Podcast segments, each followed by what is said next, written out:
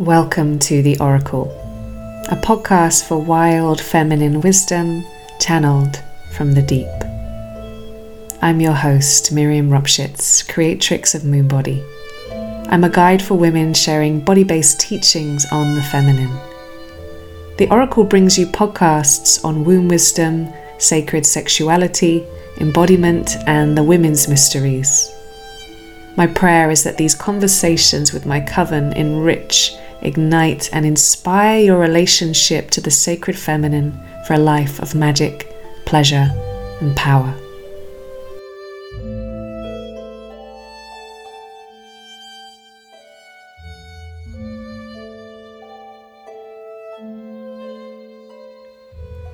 Hello, dear listeners. The last time I made an episode of the Oracle podcast was in May 2022. Outrageous. Perhaps it was because this episode is so good that I needed you to be really hungry for it. This episode was recorded on the last day of August in 2022, but it feels just as powerful and potent today. In this episode, I speak with Maya Luna, a woman who is a huge inspiration for me a true teacher of embodied feminine gnosis, and someone who I see as the mother of a modern day movement to unearth the true feminine. She is a vital voice for our time, especially for those of us women who are sick of the love and light spiritual paradigm and one sided portrayals of the feminine. A remarkably unique, wise, and loving person a woman whose love for the earth and the goddess is palpable in her voice and her very being. She's also funny as fuck, which is something I discovered after having been an avid reader and admirer of her work for many years when I reached out to tell her last year. So, this is also a reminder to anyone listening, any women listening who are interested in repairing the sister wound that telling the women you admire and appreciate is always a good thing. Maya Luna is an oracular poet and teacher of feminine wisdom. She is the creator of the Deep Feminine Mystery School. Her work focuses on the resurrection of lost feminine wisdom and the dimension of reality she calls the deep feminine current. She has one book of poetry, Omega, Feral Secrets of the Deep Feminine, and two spoken word poetry albums, Holy Darkness, a tantric opus, and Holy Grail, her resurrection. I so enjoyed speaking with Maya, and I hope that you enjoy this episode as much as we did. Hi, Maya. Hi. How are you doing? I'm so good. I'm so excited and slightly giddy to be here with you. Oh. In, we've had a little chat before, haven't we? And it's been a bit silly. Yes, we're in a silly mood. I'm enjoying it. Good. Let's just long may it continue, eh? Because we can both get into the deep stuff quite easily. So maybe just just a silly a silly podcast is what's needed. we'll see. we shall see. It can always change tack when we start crying and suddenly it's got yeah serious. Well, this is about the feminine, right? So it we're is. we I think it could go anywhere. Are you setting up my questions because no. Here in bold on my notes, it says oh. What slash who is the feminine? Love, can you tell us in your own words what is mm. what or who is the feminine in Maya Luna's world? Mm. In my world, the feminine is the spark of divinity and magic that flows through form, that flows through all of creation that flows through our bodies, that flows through our direct experience, that flows through the flowers and the trees and the bees and everything that belongs in her realm on this planet. She is the immanent rather than the transcendent divine. She's the mm. goddess. I reckon there might be some people who don't understand what we're pointing to with immanent and transcendent. Mm. Would you mind mm-hmm. just giving a little s- definition? Yeah. I mean, I think that you know, in in my work, a lot of what I do is point to and kind of unwrap and unveil these very deep biases that we hold um, that I think we don't even realize that we hold. Mm-hmm. So, for a very long time on this planet, we could say probably about the last 5,000 years, the divine, spirit, God, divinity has really been placed both in heaven, right? Mm-hmm. Not here on earth, but in heaven, as well as in the kind of unfathomable, you know, the beyond, the beyond, the beyond, the deathless, the eternal, that which was never born, that which never dies, the eternality, the transcendent principle. And goddess spirituality has always been about the immanent divine. So the immanent is what is here in density, in form, in matter, that which is wed to impermanence, that is part of the cycles of birth and death. And I think that, you know, the transcendent spiritual practices also often are very awareness and consciousness based. Whereas the feminine or the goddess spiritual path, the path of the divine immanent, is very much in the body, right? The mm-hmm. present, our present moment direct experience that happens through feeling, sensing, smelling, hearing, tasting, touching, making love, dancing, crying. And I think there's something really sacred about that because I think it touches us differently. It's very intimate, it's very personal. It's very um it cuts close to home, right? Mm. Rather than maybe the transcendent is more of like the oneness experience. So I am not my body, I am not myself, I am not my personality, I am the oneness, and everyone is the oneness. Feminine is very personal, right? It's our unique experience of being alive. Beautiful. Thank you, love. Yeah. So, when you say goddess, you're talking about the divine immanence, the feminine. You're not really speaking about a particular goddess, like, let's say, for example, Hecate. Yeah. yeah. You know, it's interesting because I I never was really drawn to exploring particular goddesses or particular myths. I had a very strong connection with just what I felt in my body and my direct experience as the feminine, as the goddess, mm. right? As that divine immanence. Mm. It's a presence, I would say. It's an alive presence that is here always and is is us and is beyond us, right? And then once I started to actually dive into specific goddesses, which was only recently, it started to put together some some pieces that just were really interesting and um, I don't know how I describe it. How would you describe it? It's sort of like they're all these like fractals of this one she. Mm. Is that how you would frame it? Um, I think that the, our interpretations of the goddess have been informed by the myths and the land and the particular regional experiences of the people who were experiencing the goddess. Mm-hmm, that's right. Sense, and then filtering it through, you know, their own senses, their own perceptions, and and creating their own singular goddess. Totally. So yeah, fractal is a beautiful way to describe that.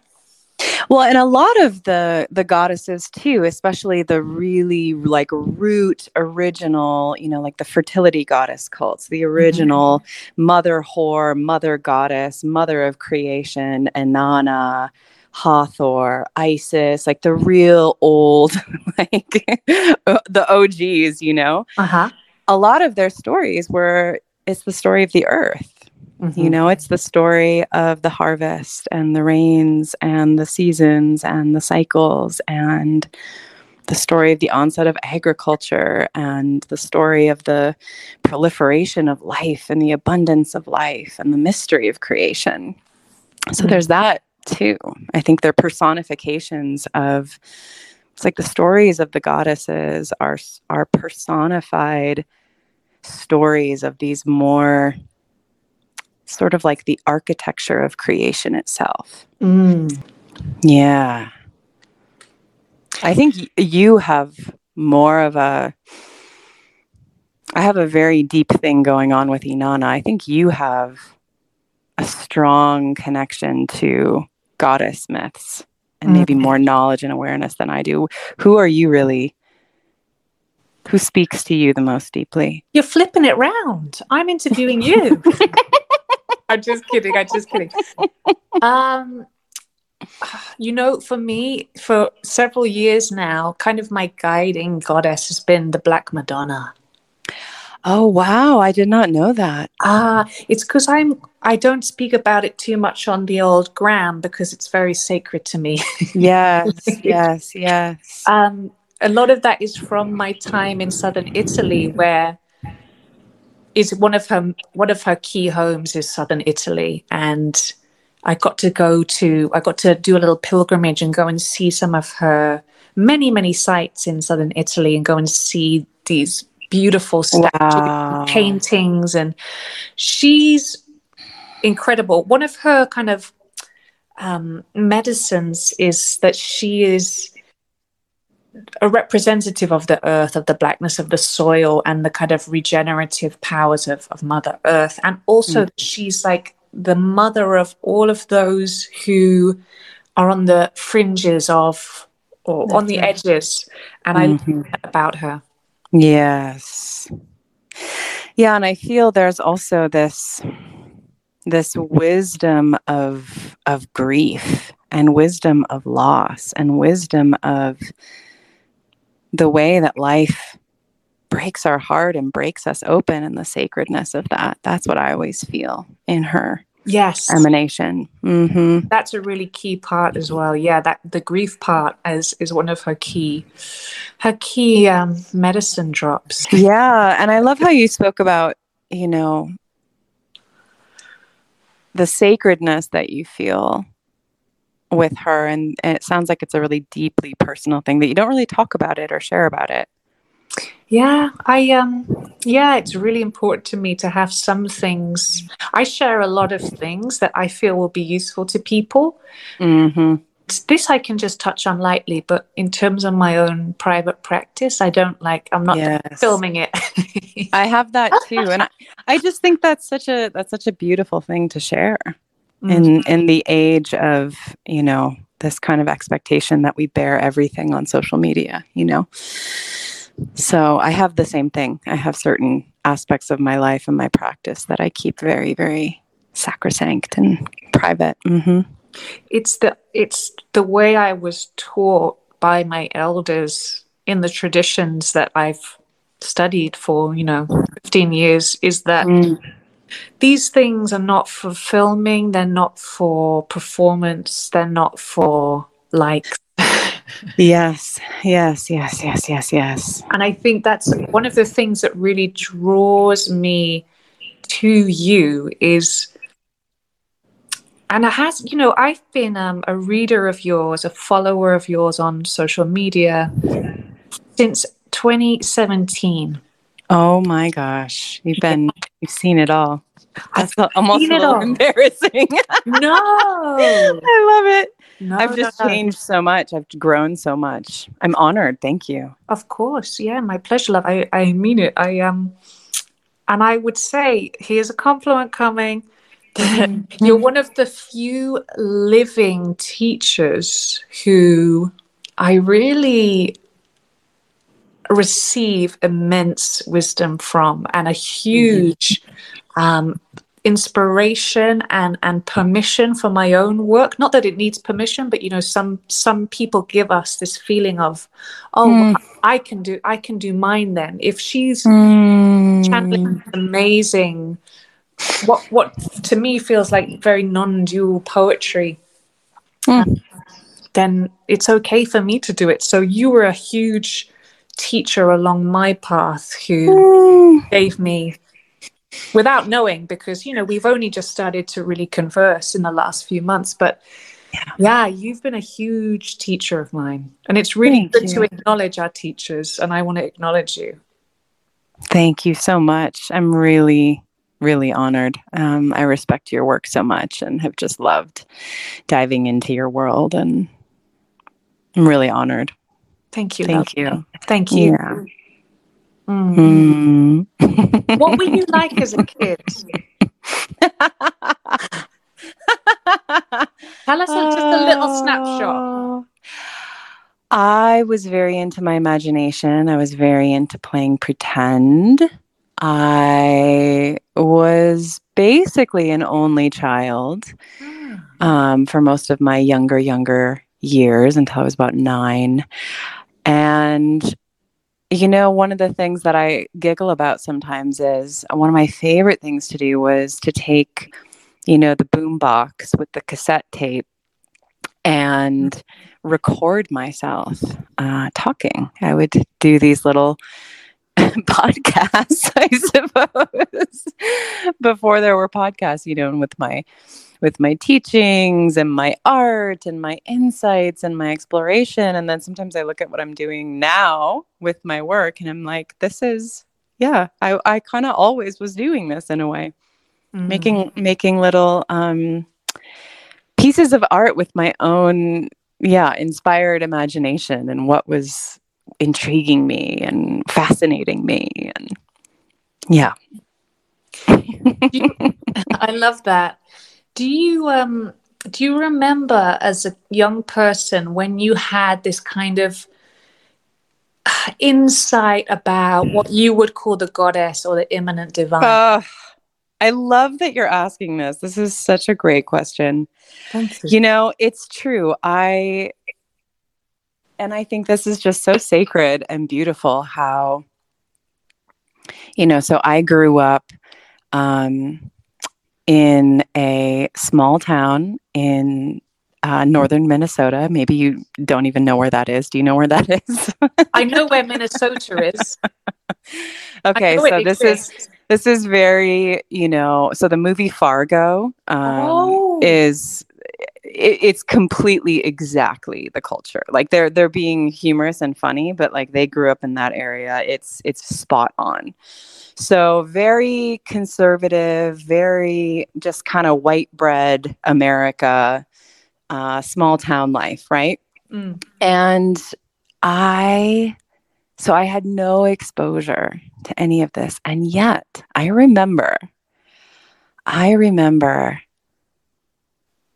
doing the strangest things like like like rituals like mm-hmm. very witchy rituals just intuitively where I'd, I'd draw a circle on on the ground on the carpet of my floor i'd trace a circle with my finger and i'd place symbols out and you know it's just doing this intuitive symbolic act and conjuring energy and magic and um i remember doing other things like i would you know um I would I would uh, contemplate uh, just all these like bizarre things. Like, what seven year old is thinking about this? Like, you know, I would I would be thinking about, um, you know, like what happens when we die and if and if and if we go on infinitely and who am i? And i would get myself into these kind of like tripped out almost like psychedelic trance states from thinking about certain things and i would actually use them to go into trance states. Like I had my favorite little things where if I would think about it long enough, I would start to kind of, yeah, go into an altered, vaguely psychedelic trance state where I would start to connect to a deeper field of reality. Right. Mm. And yeah, nobody taught me that. Nobody, nobody showed me that. I had no access to anything like that, but it was in me, you know? Talking to the trees, you know? I think children have a very natural and organic connection to the goddess. I think that it's in our DNA, it's in our bones, you know? Did you? I'm uh, guessing you did. I did. And you know, our story there is really quite similar. There's one specific thing I used to do, which is I, I used to sit cross-legged on my little windowsill. This is when I was about. I can just see you. yeah, I used to look out the window, and I used to repeat. I've never really shared this with anyone in the lot for years and years, but what you just said awoke this memory in me, and I used to repeat my name, my address, and my phone number, and when I used to do it, over and over again, I would go into a trance state. Wow. And it was interesting. It was like the details of when I repeated the the mundane details of my existence, that reality made way for the greater self. Wow. Miriam with my mm-hmm. address and my childhood phone number. And then later on, I um I found out that this is like a very common Sufi trance technique where you repeat your name and like some other details, and it's it brings you into. Oh, of course. So yeah, we should have hung out. I know. You know, I remember doing very like sensual dances too at a very young age, you know, and, and it's like where where would it was just like an energy would come yeah. over me, you know, and just feeling this kind of erotic innocence and um yeah, this aliveness and serpentine energy, you know? I had no access to, you know, any role models in that sense. Even, you know, I wasn't allowed to watch like PG 13 movie, you know, like, yeah. But there I was, like seven years old in my room, like, you know, yeah. Dro- it, dropping into the serpent goddess. yes. Because the erotic, Eros is very, children are very close to their senses and their bodies. And so, that's right eros is very and when we're saying eros we're meaning we're not meaning in a sexual sense or anything to do with penetrative sex but that current of the erotic is so alive in kids isn't that's it? that's right. Well and it's more pure too because it hasn't been corrupted yet by the false erotic the the pornographic objectification you know uh, all the all the stuff that takes us outside of pre- the true presence of eros mm. you know that we learn through culture later on. It's just um yeah the the aliveness the life force energy has a, a natural sensuality to it. How could it not? We we have skin and nostrils and ears and eyes and you know the sensual world and our capacity to sense through our senses is such such a strong feature, you know, of being in a body. Absolutely. I'm just thinking how this form of more feminine spirituality that is really key or in well is is your teachings basically if i may say mm-hmm. um, what could what do you think could happen if we if this if the transcendence mm. of experiencing spiritual life abated slightly and this immanent grew um mm. awareness of that what do you think could happen oh my gosh i love this question i mean first of all i think that the way that we treat the earth and regard the earth would radically change. Mm. I think our relationship to how we tend to the earth and relate to the earth and understand the importance of respect and honor and reverence and right relationship with the earth and consumption. And I think that would radically change. Mm-hmm. I think that, um, you know, I think that so much of spirituality, whether it's the Abrahamic Father God religions or New Age spirituality, or the real transcendent, you know, get rid of your ego spirituality. I think it's been very, I think it's been very hard on people's humanity.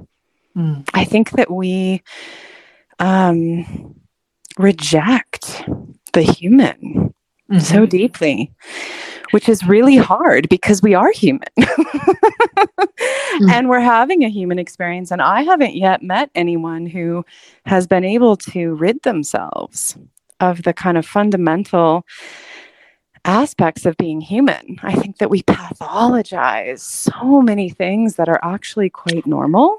Mm-hmm. And I think that that I think that it's like when I feel into it, it's like getting cozy with being human, like learning how to actually occupy our human self. And I think that so much love flows from that. This is sort of like the Black Madonna mm-hmm. wisdom again, too, mm-hmm. you know? It's like there are so many aspects of our human experience that, you know, are raw or tender or um, you know, that we have tried to heal and fix and get rid of and awaken out of as though we are supposed to be these, you know, ultra strong, ultra in control, ultra together things. And we're not. And no one is. Mm. And I, th- I think that if we, when we reawaken sacred immanence, we we realize that the human experience. I mean, just the fact that we're born and then we die. Mm. That's that's a big deal.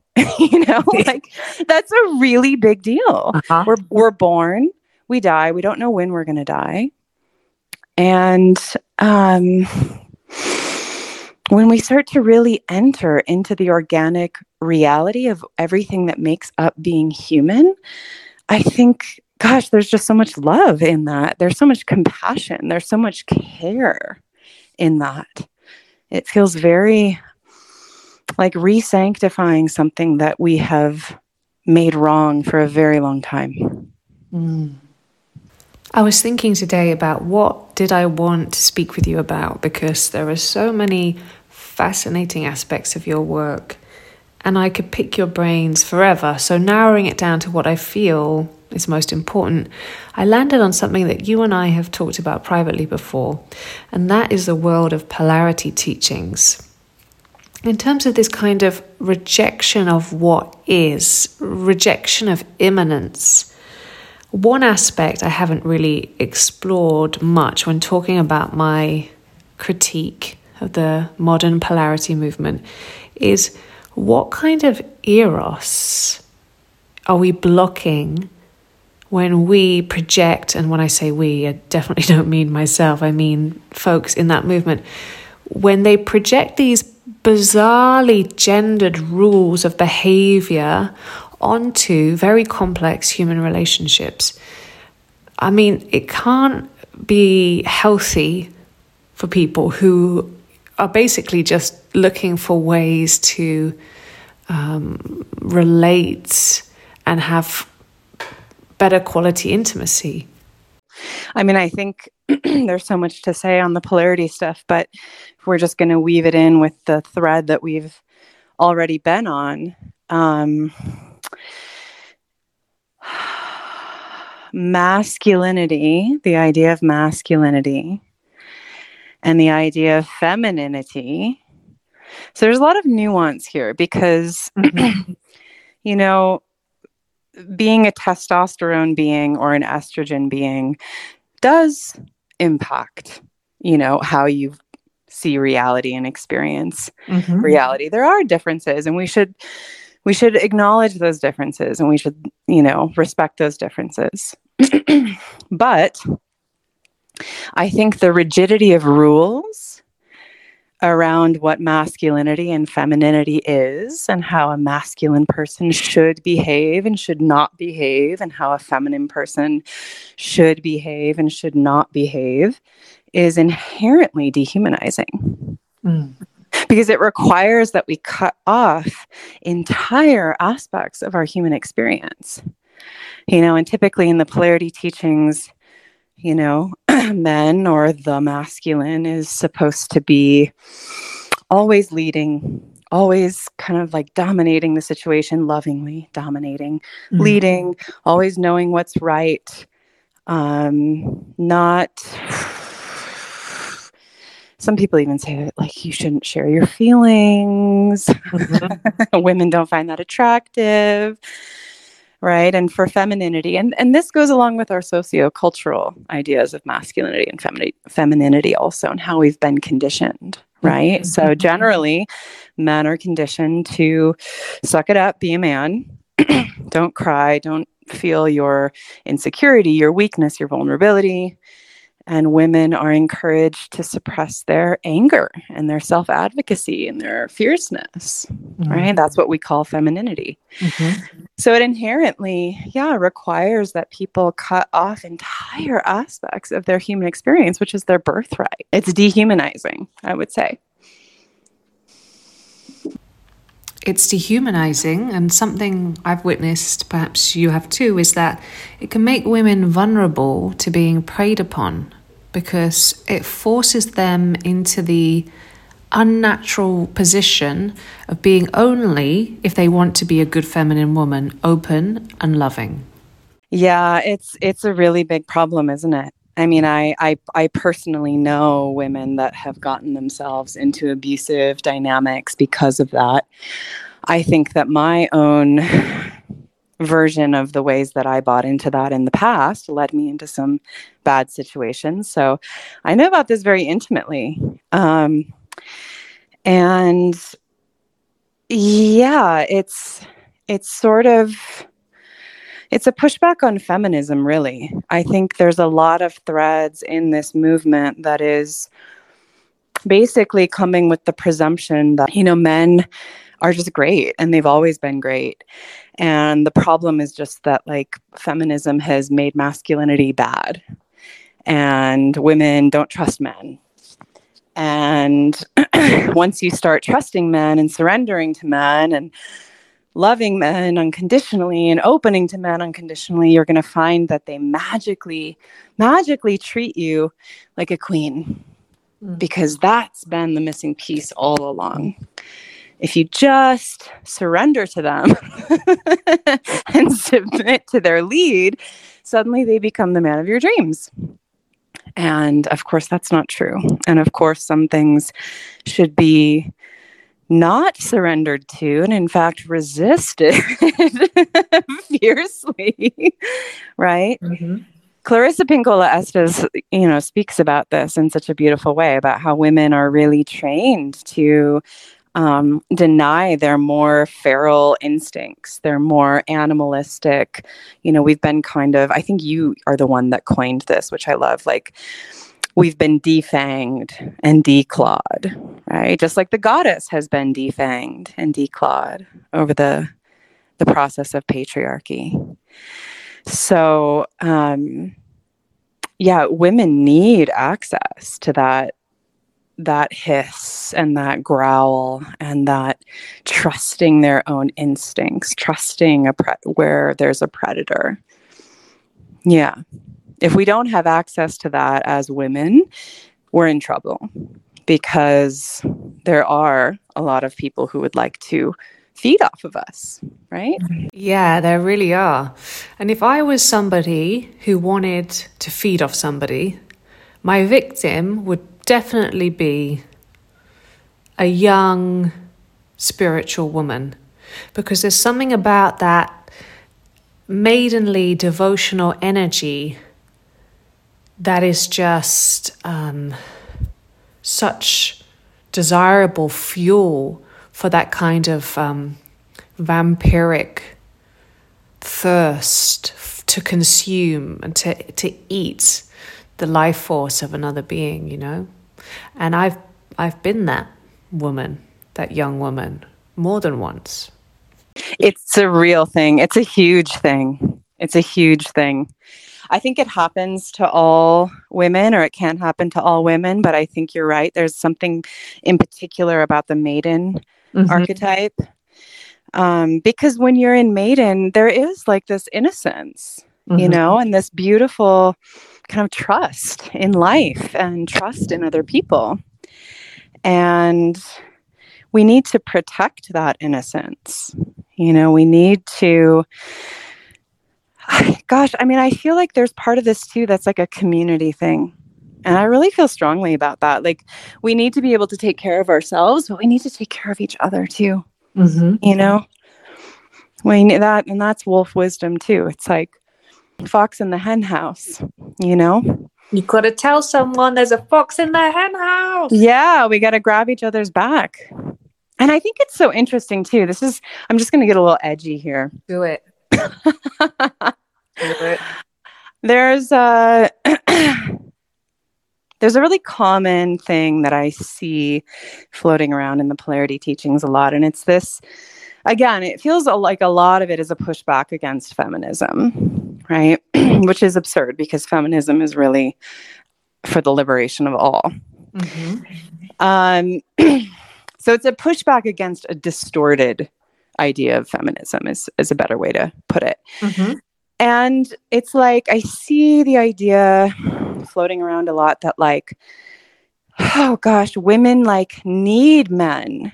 Like we need men, you know, and and we've gone too far with our independence and we need to like surrender to the fact that like the truth of our feminine essence and our feminine hearts is that we need a man. We need a man to take care of us and love us and lead us and right? And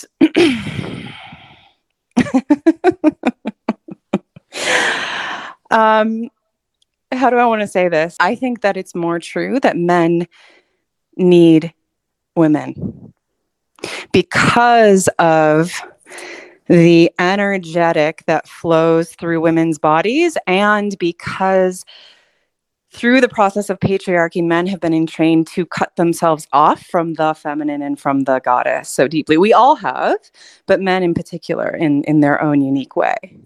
Mm-hmm. And so they're like hungry and starving for access to this thing, which connects to the siphoning thing we were talking about. Mm. So I almost see this as like it's a trick, right? It's like kind of make them think that they need us when actually we need them. Mm. You see what I'm saying? I, I get it, love. And I think a lot of these tricks, what makes them insidious is the inversion. That's right. And it's something I also just want to name for anyone who's listening who doesn't is less familiar with what we're talking about. We're not saying that, you know, human beings need human beings. Uh, we love men. We love being in relationship with men. It's a beautiful thing to have to be with men and to, you know, in, in when it's time to surrender and when it's time to be open and when it's time to be love and all these wonderful things if that's what floats our boat it floats my boat to be that way. But we can still have all that lovely healthy relational stuff and we can still be discerning and have that wolf wisdom available when it's needed and necessary. So it's not like there aren't just two options. You're either that's right. The beautiful maiden, surrendered, open, or you're like the man hating, uh, feminist, spiteful, bitter person. Which again is that whole conception of the second woman I described is very much like the kind of weird propaganda that was used in the witch hunts Yes, actually, that's one of the primary foundations of patriarchy is the division of women into two categories. It's the Madonna whore split. Mm, yes. The, the women who get loved and cherished, and the women, the bad women, right? The bad women. And, and I see the polarity teachings kind of play into that a lot. And and I totally agree with what you're saying. And I would say, you know, I've had beautiful experiences of being held and supported by a partner and, you know, just melting into them when I needed to be held. And it's exquisite. And I've also been that for men. I've had a man, you know, surrender and be held by me. It's a human, again, a human thing, right? Mm-hmm. Mm-hmm. Mammal, relational mammal, healthy yes. stuff. I think it's like, you know, it's kind of, it's like kink, you know it's it's really what i think is being expressed is they're conflating masculinity with dominance and femininity with submission and when you run those energies of domination and submission in overt or subtle ways, mm-hmm. it is kinky. It's erotic. There's a charge. There's a there's a zing, right? Mm-hmm. But relationships require a lot more than just hot zing. I think it has to be said too that yes. you know the the relational structure of man as leader, man as dominant, man as connected to God, um, man as the director of woman, and woman as you know, submissive and subservient to the leadership of the man. Um, there's nothing like essential or tantric about that, as though it's like this like building block of reality and the like the yin yang of the eternal masculine and feminine. This is a recent development in the in the last few thousand years that's very connected to the you know Judeo-Christian religions and which you know killed and conquered the the fertility goddess religions Absolutely. And I would also say that polarity in the cosmic sense is the building blocks of the universe. It's lunar and solar, inhale, exhale, yin, yang, contraction, expansion, etc., etc. But polarity teachings take what are cosmic principles and then attempt to transpose them onto humans and that just doesn't work. You can't directly transpose cosmic concepts onto already limited gender stereotypes. That's right. That's right. and I and I think that's another thing that can you asked me this question about, you know, what can this remembrance and this reawakening of sacred immanence do? So the body of a woman is in so many ways a, a symbolic ritualized expression of the goddess. You know the our fertility cycles you know that mirror not only the moon but the four seasons. The fact that women give birth that they pull the transcendent down into immanence. They pull spirit down into matter. They pull soul down into body um, our breasts that have the capacity to, you know, provide milk and nourishment and feed. These are all like beautiful. It's like I just want to fall on my knees and worship, you know, like the body of woman is a representation of so many elements of the goddess of sacred immanence. And so if we if we reawaken that collectively, I think one of the things that can happen is the respect for women as emissaries of the goddess, but also as um, holding power. You know that there's a there's a power inside of the goddess and a power inside of the bodies of women that is very different than what patriarchal dominator culture has viewed as power. Right? It's the power of life, it's the power of creation, it's the power of life, death. You know, women go through death every month when we bleed. I mean, that's just like mind blowing, you know? Um, so I think that that can also help correct some of these misunderstandings that, you know, femininity is just about swooning into a man. right? Femininity as the emissary for the great cycle of immanence, of life, of death, of birth, of the bridge between formless and form, spirit and matter. Hmm. Yeah, I'm just letting that land because, and this has been the way since I first discovered your work, is that it speaks to my body. And my body receives it as a tonic. Hmm. Maya, slightly changing tack here. I want to ask you what are some of your favorite ways to access what you call the deep feminine current of reality? Well, the simplest and easiest ways that I found, and I have actually a album on Spotify mm-hmm. of embodiment practices. Anyone can listen to it. It's free on Spotify. It's the deep feminine current embodiment practices. So it's these little things. It's occupying the back of my body. We're very front focused. We're very lean forward focused. And when we enter the space at the back of the body, something really, it's very subtle, but it's very profound. Maybe you can try it right now if you're listening.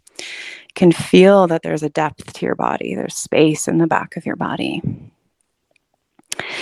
And savoring through my senses, getting really exquisitely present with my capacity to breathe, to smell, to taste, to feel, getting really inside of my felt sense experience in the moment. That's it. Mm, yeah, it's so simple and so accessible and very powerful. And what just came to my mind was this memory of having been somebody who a long time ago enjoyed Vipassana style meditation and, retreats. Um, how one of the kind of key tenets of the philosophy of that style of practice is that you you must close the senses, close down the sensory doors because the information coming through is distraction, is illusion. And, you know, what you're sharing here is the exact opposite. It's saying, no, actually, wait, this is also a door. This is a door. Well, this is part of the legacy of transcendent spirituality is that the body and the senses, which are the goddess, you know, she's a trickster, she's a seductress. She takes you away from awakening, she takes you away from enlightenment. She takes you away from the real. Mm.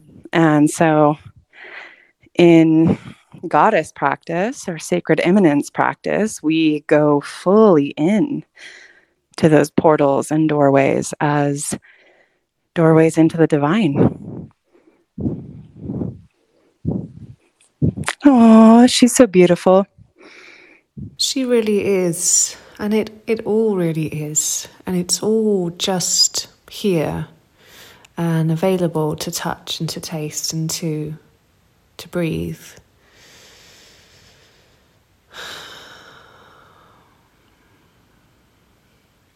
I'm just deliberately putting in some space here because, yeah, it feels right that that what you have just shared uh, requires some digestion. Hmm. I think it needs an hour of digestion. Perhaps if you're listening, you might want to press pause. Um, I don't think our listeners would appreciate if I just put an hour of silence in here now. it's very deep, you know, it's it's like even if we weren't raised in religion or transcendent spiritual paths, there's a deep mythological story in the collective psyche that has made the goddess into the devil. You know, she's a t- temptress, she's a seductress, she's dangerous. And in my view, our disconnection from her, not just women, but men also, it's like the spiritual existential crisis of our age. We all long for her. I have many men that are really into the the deep feminine current embodiment practices album that I named. This is really not just for women. Everyone has this longing to come back into direct felt presence experience of divinity through the body, through the senses, through our moment. I think we all long for her, and we've been in a million ways, you know, kind of entrained to turn against her or exploit her or use her or abuse her or deny her. And she's like home, a home that we really, really, really, really long to return to.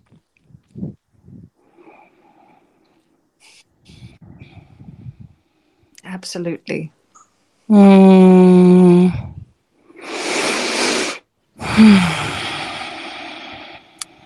Love, I have a few very simple quick fire questions for you. okay. this one's important. What's your favorite chocolate or candy or sweets? My favorite chocolate candy or sweets. I don't know if you have this over there, but we have this chocolate bar here. It's called Lily's. No. It's sweetened with stevia. Some people hate stevia. I love stevia. I try to not do sugar. Mm-hmm. And um, I eat it all day. I just like nibble on it all day long. Mm. Is it dark?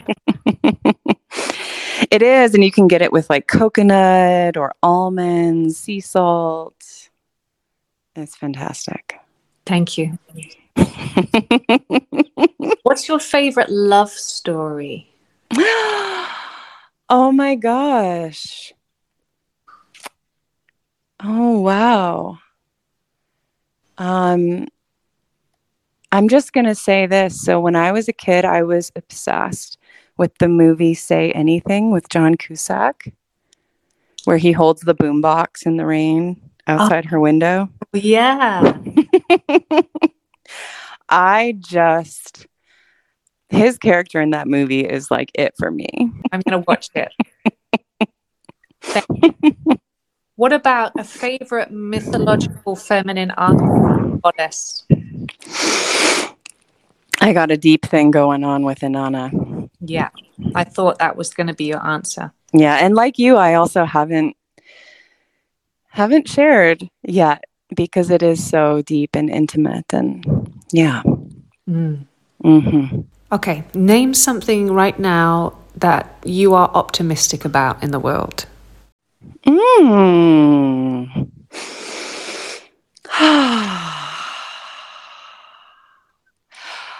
I honestly believe with all of my heart that we are seeing uh, a return of the feminine and a return of the goddess. And I think that it's going to happen and is happening very organically and naturally because for our species to survive, we we have to.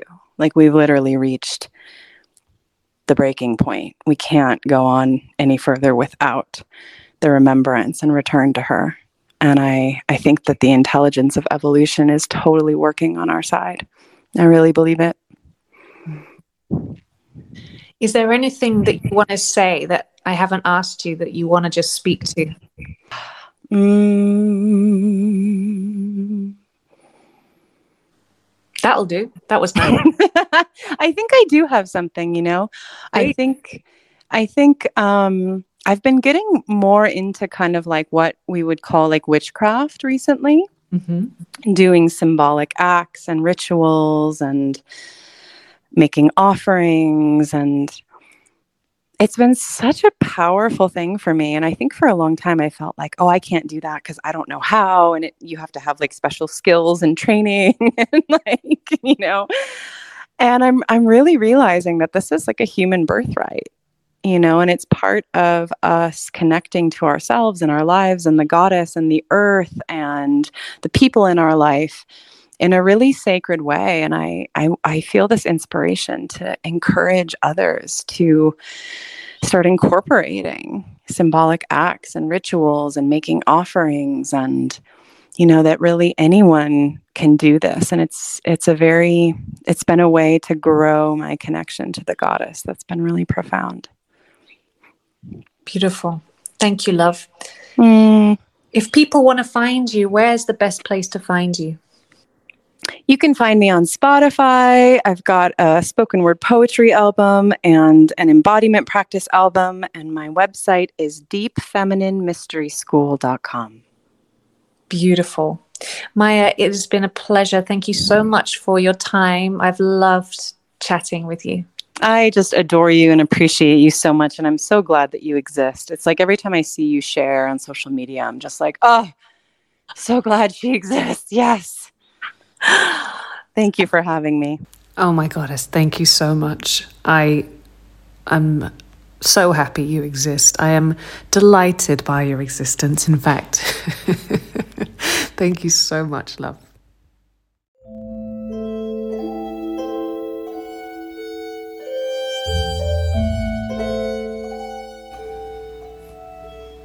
Me again. Hello. Wow. Did you enjoy that? I really hope you did. Uh, Maya, I will be asking Maya to kindly join me again sometime this year for another chat because we barely even touched the surface there of, of the things that I would like to ask her about and to have her speak on. But still, it was divine to have her here. Maya, you are a gift to this world and its women and we love you. If you, dear listener, were inspired by this conversation and you want to go and read more of Maya's writings or hear more of Maya's writings or work with her, I highly recommend visiting her website, deepfemininemysteryschool.com, following her via Instagram at depraved and divine going to her Spotify channel where she has the free album of embodiment practices she mentioned, plus one of her spoken word poetry albums.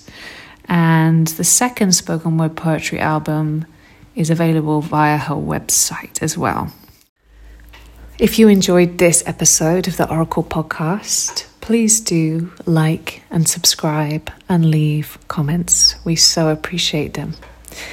We'll be back soon with more fascinating guests. And something that we've done this year is to work on improving our sound quality. So you can look forward to better audio quality in future episodes.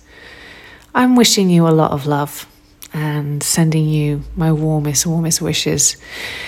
You can find me on Instagram at moon underscore body. You can go to my website, moon body.com. And yeah, these are some of the ways that you can find me and find my work. Thank you, love. Be well.